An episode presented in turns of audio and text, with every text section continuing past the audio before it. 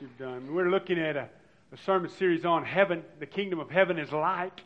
Last week we talked about heaven in four words. I know everybody wasn't here uh, last week, but lots of you were. So I'm going to do something I very rarely do. I'm just going to ask you to help me with those four words. See if you remember uh, what we learned a little bit last week, okay? Because we're going to kind of dovetail off of that. Heaven in four words. Give me one of those words. New. That's the first word. Everything's going to be new in heaven. Isn't that great? What's the next one? Near. Right. We're going to be near to God. God's going to be near to us. It's going to be real. So the third word? No. No no crying, no mourning, no pain. None of heaven's going to be great for what's not going to be there. No. N-O. And the fourth one? No. No. Not the same kind of no. It's the K-N. O-W. And that's where I want to start today. How you can know you're going to heaven. For everybody in America that thinks they're going to hell, there are 120 people who think they're going to heaven. Now, why not? I mean, why would we, anybody, think that they're going to hell? But the truth is, Jesus says, and we're going to look at it in just a moment in Matthew 7, that the road to hell is broad, the road to heaven is narrow. And so when we think about how we can know that we're on the road to heaven, we think about what John writes in 1 John 5 13. He writes uh, these words. He says, I have written this the whole little book of First John. I'd encourage you to read that. I'm going to start. We're going to start doing that as a family. All three of our kids and in-laws and all that. Just focus on those five chapters. There's lots of good meat there. I've written this to you who believe in the name of the Son of God, so that you may know.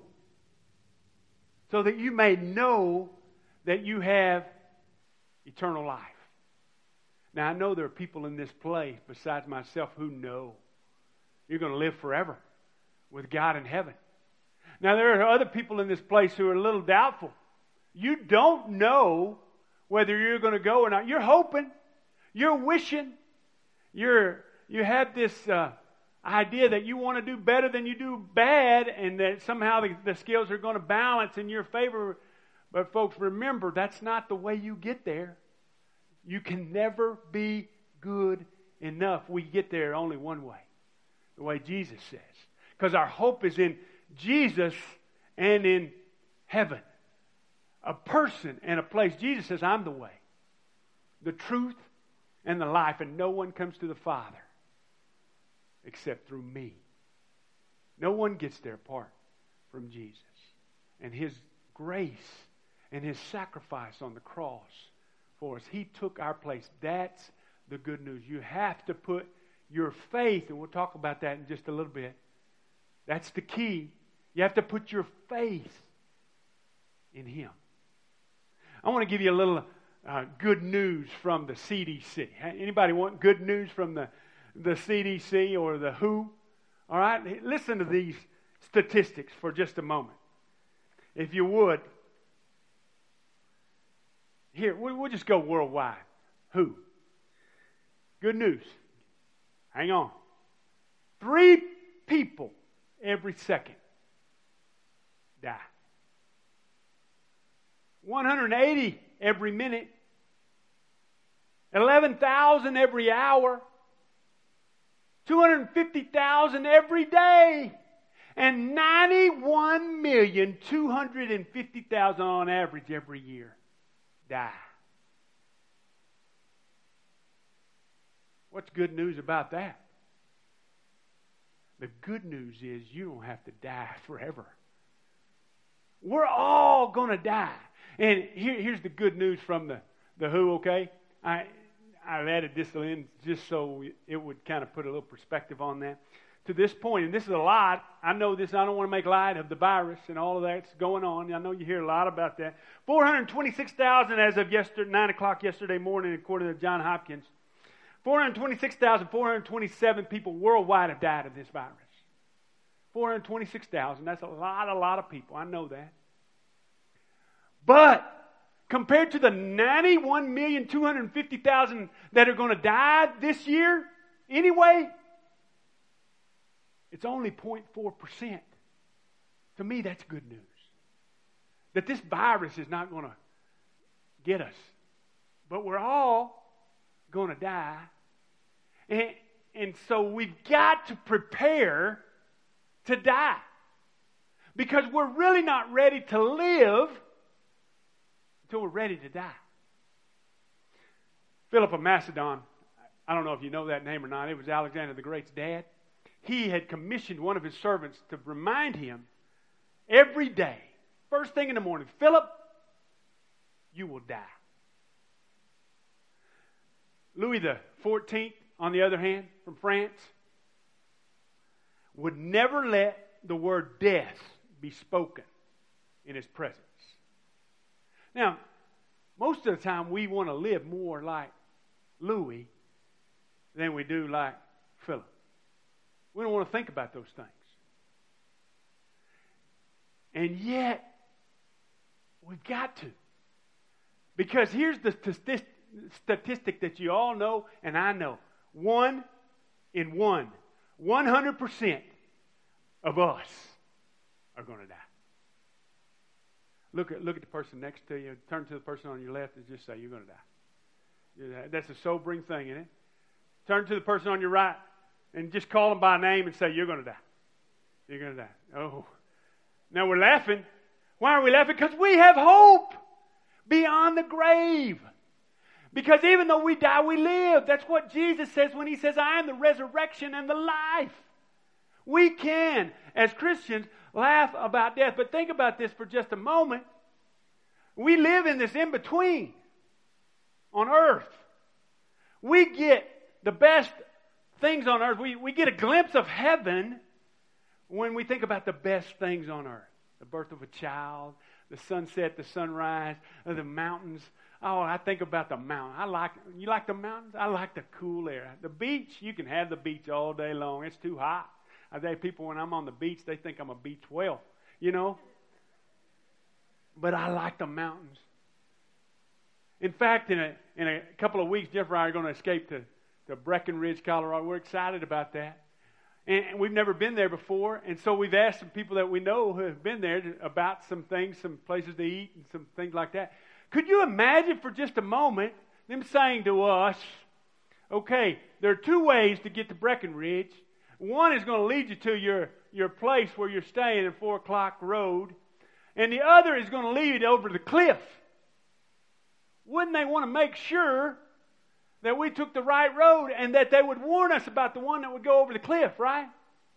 Well, when we think about death, sometimes we all we focus in on, on is, is how to get to heaven, but we also want to make sure we want to make sure those people that we love, how sorry would it be, or how much does a person have to hate somebody to, to lead them down the, the wrong road?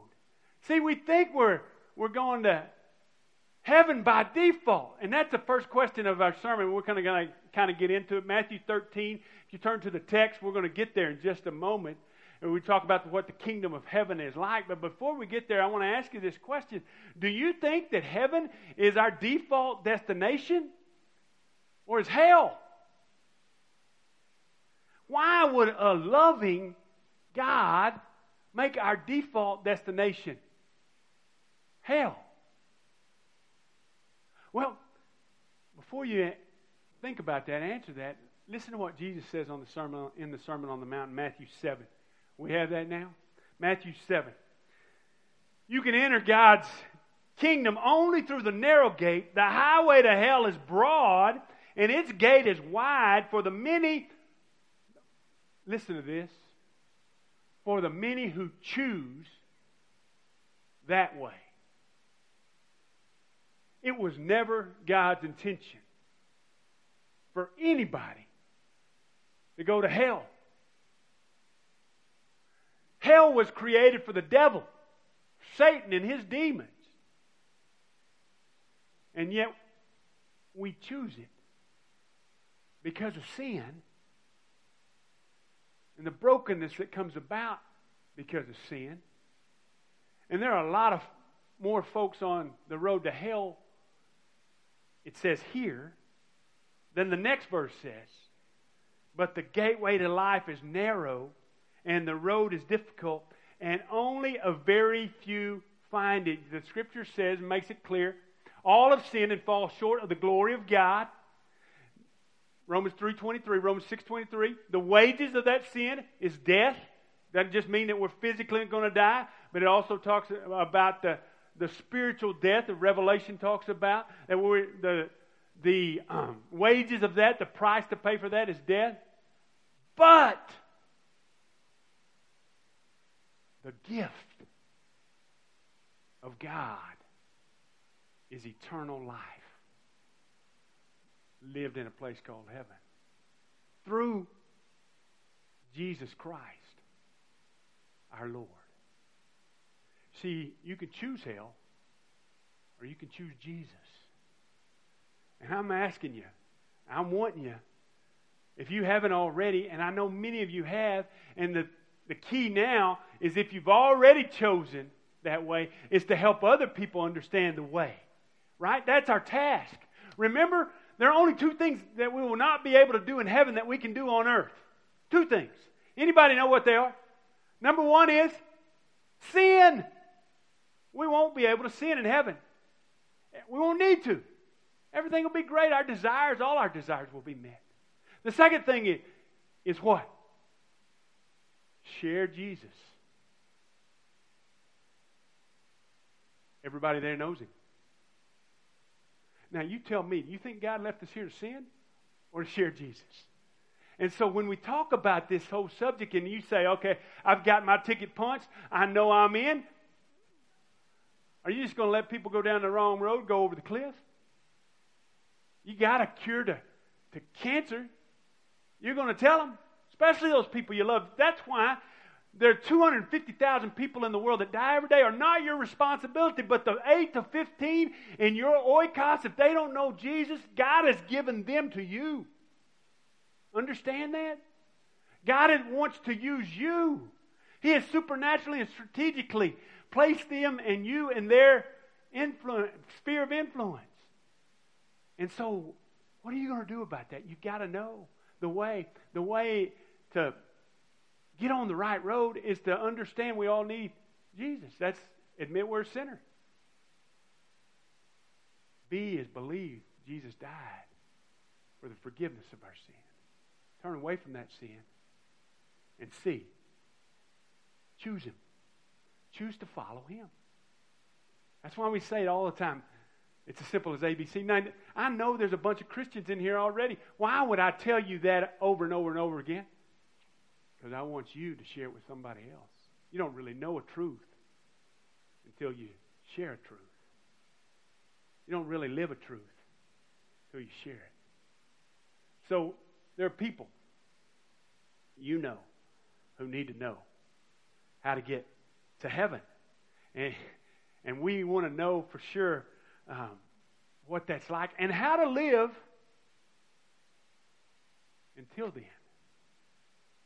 That brings me to the second question of our text. The main question of our text and the second question of the sermon. Would you stand in honor of the reading of God's Word? We're going to just look at uh, verses 24 through 30, and then we're going to look at some other chunks as well. And, and I want, if you're reading out of your own copy of Scripture, and you can look at the whole page, you see we got the parable of the wheat and the weeds, and we're going to talk about that in just a little bit up in verses 24 through 30, and then down in verse 36 through 43, you've got an, an explanation of the parable of the wheat and the weeds. In between there, you've got two other parables. Uh, just a, a word of interpretation about, about, this. This is what we call an inclusio or a, a sandwich, okay? And there's some meat in there when we talk about the parable of the mustard seed and the parable of the leaven in just a moment. They're just brief words, but there's they're words that I think we need to, to apply that also apply to this parable about the wheat and the weeds. Okay, so the question I want to answer primarily in the parable of the of the wheat and the weeds is the question that Jesus asked. Here, I think he asked, is how do we get rid of, of evil without destroying good? Okay, so we're, we're talking about heaven and hell, but at, at the same time, there's a section of this that uh, talks about evil, getting rid of evil without destroying the good. Would you keep your ears and eyes open for it as we look at it together? Verse 24, this is the second parable in this chapter. Here's another story Jesus told them. He's preaching from a boat here. The kingdom of heaven is like a farmer who planted good seed in his field, but that night, as the workers slept, his enemy came and planted weeds among the wheat, then slipped away. And when the crop began to grow and produce grain, the weeds also grew. The farmer's workers went to him and said, Sir, the field where you planted that good seed is full of weeds. What you, where did they come from? An enemy's done this, the farmer exclaimed. Should we pull out the weeds, they asked. No, he replied. You'll uproot the wheat if you do. Let both grow together until the harvest. And then I'll tell the harvesters to sort out the weeds, tie them into bundles, and burn them, and to put the wheat in the barn. Now, look at the interpretation Jesus gives here, verse 36. By the way, he, he told parables to, to test the crowds to see whether they were open to spiritual things, but he told parables to, to teach those who were already following his disciples. And his disciples come to him in verse 36, leaving the crowds outside. Jesus went into the house, and his disciples said, Please explain to us the story of the weeds in the field, because we don't get it. And the part they didn't get is why didn't the farmer tell his workers to pull the weeds? Wouldn't you think that Jesus would want to get rid of evil? Well, let's look. Jesus replied, The Son of Man is the farmer who plants the, the good seed. The field is the world, and the good seed represents the people of the kingdom, and the weeds are the people who belong to the evil one. The enemy who planted the weeds among the wheat is the devil, and the harvest is the end of the world. And the harvesters are the angels. Just as the weeds are sorted out and burned in the fire, so it will be at the end of the world. The Son of Man will send his angels, and they will remove from his kingdom everything that causes sin and all who do evil. And the angels will throw them into the fiery furnace where there will be weeping and gnashing of teeth, and then the righteous will shine like the sun in their Father's kingdom. Anyone with ears to hear should listen and understand. You be seated for just a moment, would you, as we look at this and try to unpack this and see what Jesus is talking about here in this and how, how in the world can we uh, rem- get rid of evil? Isn't that a pretty pertinent question?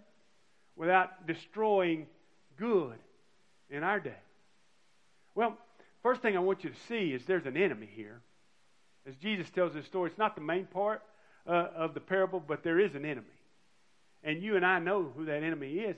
Jesus defines it here. Defines who it is. And who is it? Satan, the devil, the evil one.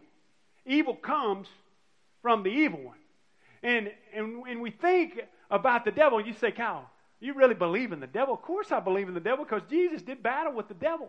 Our battle is not against flesh and blood, but against spiritual forces in heavenly places. We know there's still evil in our world, and we know the evil one is still behind all of it. So, our two great errors in dealing with the devil and the Satan, the evil one, is one, we attribute everything to him. The devil made me do it.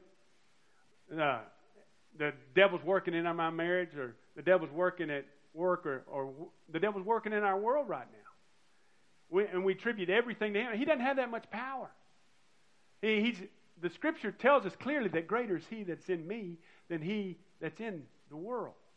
The other great mistake, though, is on the other side. We don't, we don't acknowledge him at all. He's real. And we, we just dismiss everything as some other form or something else is going on. But he's real. And so Jesus knows that. And, and in this parable, he works so slyly to help uh, his followers understand that. The word for, for weeds here is a word that, that describes a weed called darnel, which darnel would look exactly the same as wheat in the early stages. I'd never seen that until I studied this passage a little, a little closer. And so what was going on, and this is how the devil works, he doesn't, he doesn't overtly come at you. It, it's subtle. It's always subtle. And it always seems like it's God. Remember the very first temptation in the Garden of Eden in Genesis 3? The devil says, Satan says to Eve, Did God really say uh, you, you can't eat of any tree? Well, Eve knows how to refute that. She said, No. He said, Only the one in the middle. And you should, and what she says is, and you shouldn't even touch it. God never said that. Eve, Eve becomes stricter than God. And, and the, the evil one, Satan, opened her up to that. And that's how he tends to do. And so in this parable, Jesus is telling us about the, the evil one has sown this seed. And at first, you can't tell the difference. And it gets to a point where it's too late. You can't harvest or you can't pull out the weeds because they're going to do damage to the good stuff. But here's what I want you to hear today. Because of what Jesus has done for us on the cross, it's never too late for anybody in this place. Never. No matter what you've done, no matter where you've been, no matter what you've thought, no matter how you've lived growing up, no matter even what you've believed to this point, it's never too late for God to, to transform you from the, from the inside out. In just a moment, we're going to look at mustard seed and leaven, and there's going to be lessons there that will show us that clearly. But for the moment, just consider that. That's one of the things Jesus, I think, is teaching his disciples that there is an evil one. But there's more as we look at this, this passage a little closer. There's more than just the fact that there's a, an evil one. The second thing I want you to see is when we talk about getting rid, rid of evil, we almost always talk about it out there. We'll talk about it in, in the form of, well, our nation has gone, gotten so far from God. And, and that, all that, though that's true, we always, what are you going to do about the nation being far from God? Because when we talk about evil, we've got to start here. What needs to happen? Here. Because I can't control what happens in Washington. I wouldn't even want to begin. But I do have the responsibility to control what happens here and the choices that I make. You see, the, the life we live now matters. The choices we make now matter for all of eternity. The choice whether to go our own way or the, the way of the Lord. To choose to let Jesus be your, your Savior and your, your boss and your Lord, or to do things your own way. It matters for all of eternity. Because what's going on in this parable is that the master farmer operates different than, than the workers, doesn't he? See, the workers want to pull the weeds, but the master farmer, he's patient. Patient for the harvest. Aren't you glad? You remember who Jesus says the, the farmer is? It's the Son of Man, it's him.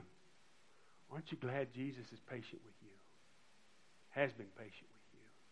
The scripture says that God is patient. 2 Peter 3 9. Not wanting anyone to perish, but all to come to repentance. So you have an opportunity to respond to Him even today. Say, I don't want to go my own way. I don't want to do things my own way. I'm thankful that He is patient. But I'm also thankful that we can trust Him to take care of the evil. That, that's where the parable of the mustard seed comes in. Look at verse 31. Here's another illustration Jesus used. The kingdom of heaven is like a mustard seed planted in a field. It's the smallest of all seeds, but it becomes the largest of garden plants. It grows into a tree, and birds come and make nests in its branches. Now, how, he doesn't explain this one. I wish he did. But here's, here's an explanation.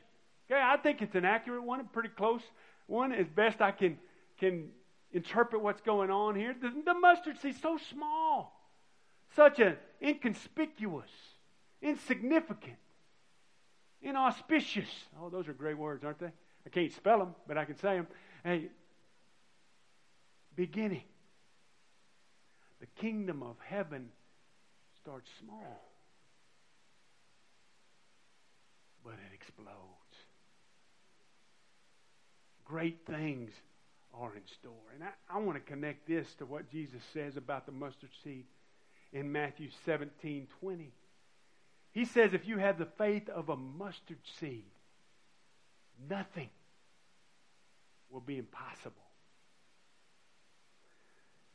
He starts that section in Matthew 17 by saying, uh, You don't have enough faith. After his disciples tried to do a miracle that they thought they should be able to do, he says, You don't have enough faith.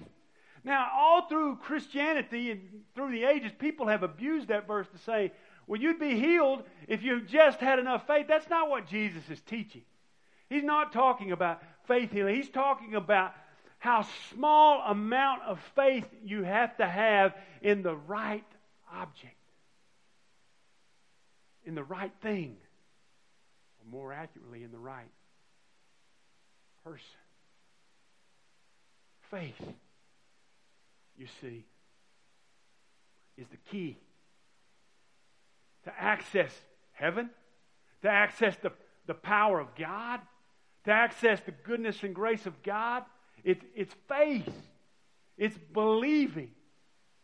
Uh, the scripture said without faith, it's impossible to please God because anyone who comes to Him must believe that He re- exists and that He rewards those who earnestly seek Him. Hebrews 11 6.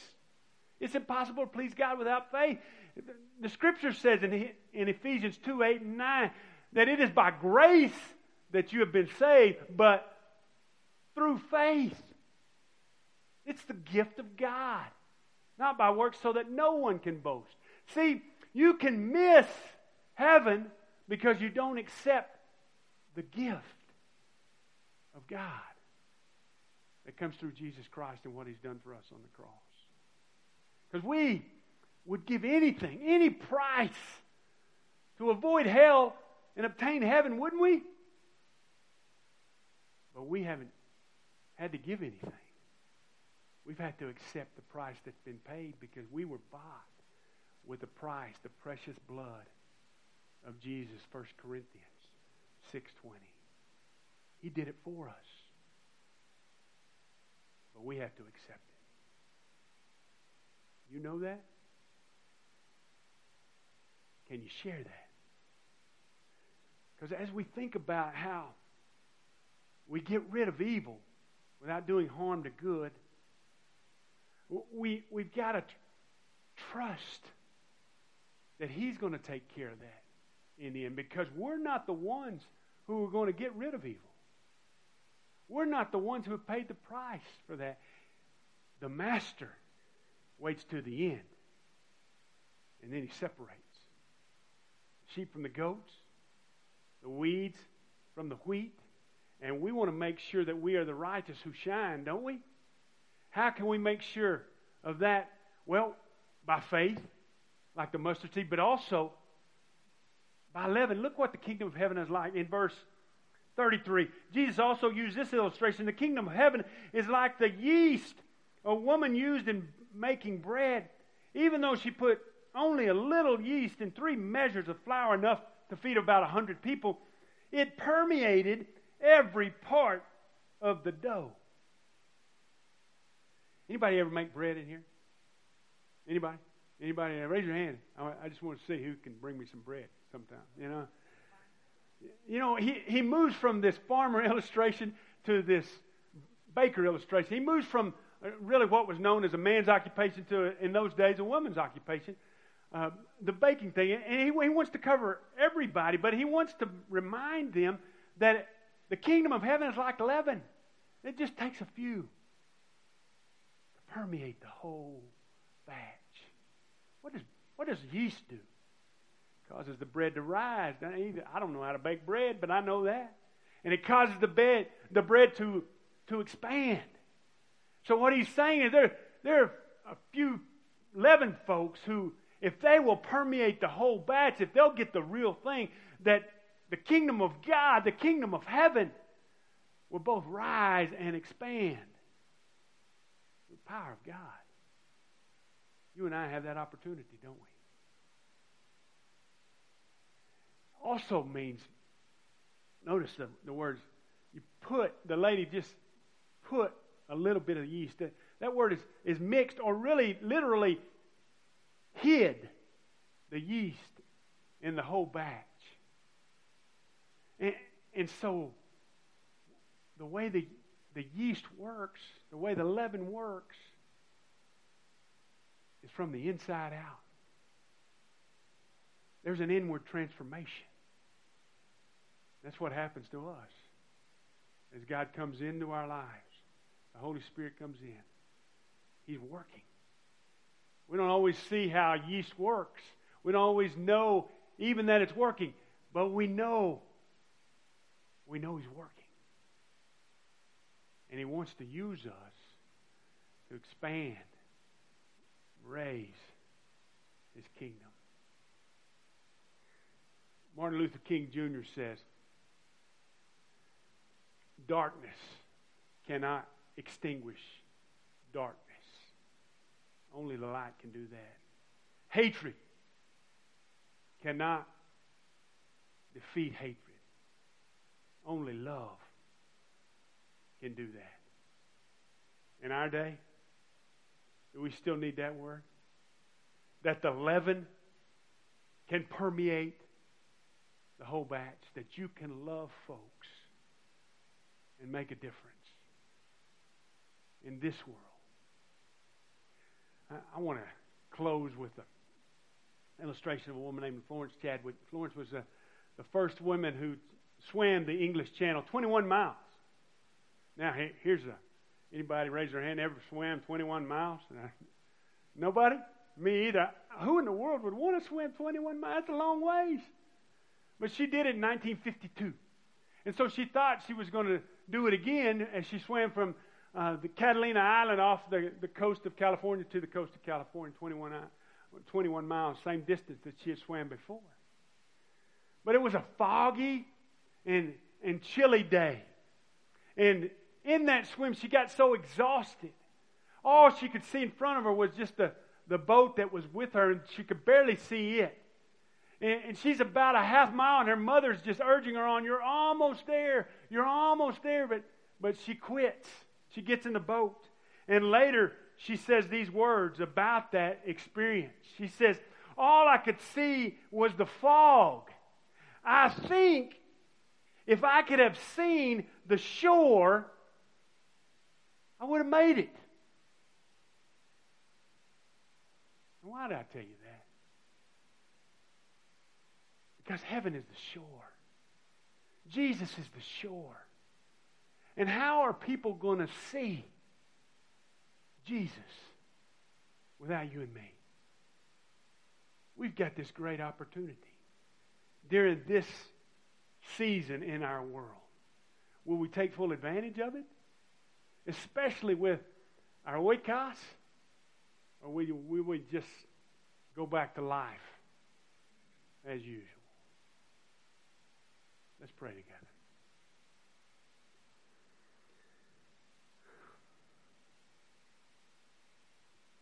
Father, help us to be people of faith, trusting you to work through us. Father, help us to be like the Apostle Paul who said, I've been crucified with Christ, and I no longer live, but Christ lives in me. The life I live in the flesh, I live by faith in the Son of God who loved me and gave himself for me. I pray in, in these moments as we talk about in song surrendering everything, that people who don't know for sure they're on the way to heaven would consider today being the day that they can know. And surrender everything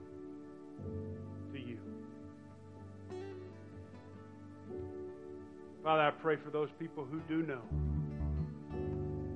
who do know they're going to spend eternity with you in heaven. I pray that they would consider how they can surrender so that they can let other people know. Oh, thank you, Jesus, for these opportunities in these days. In your holy name we pray. Jesus.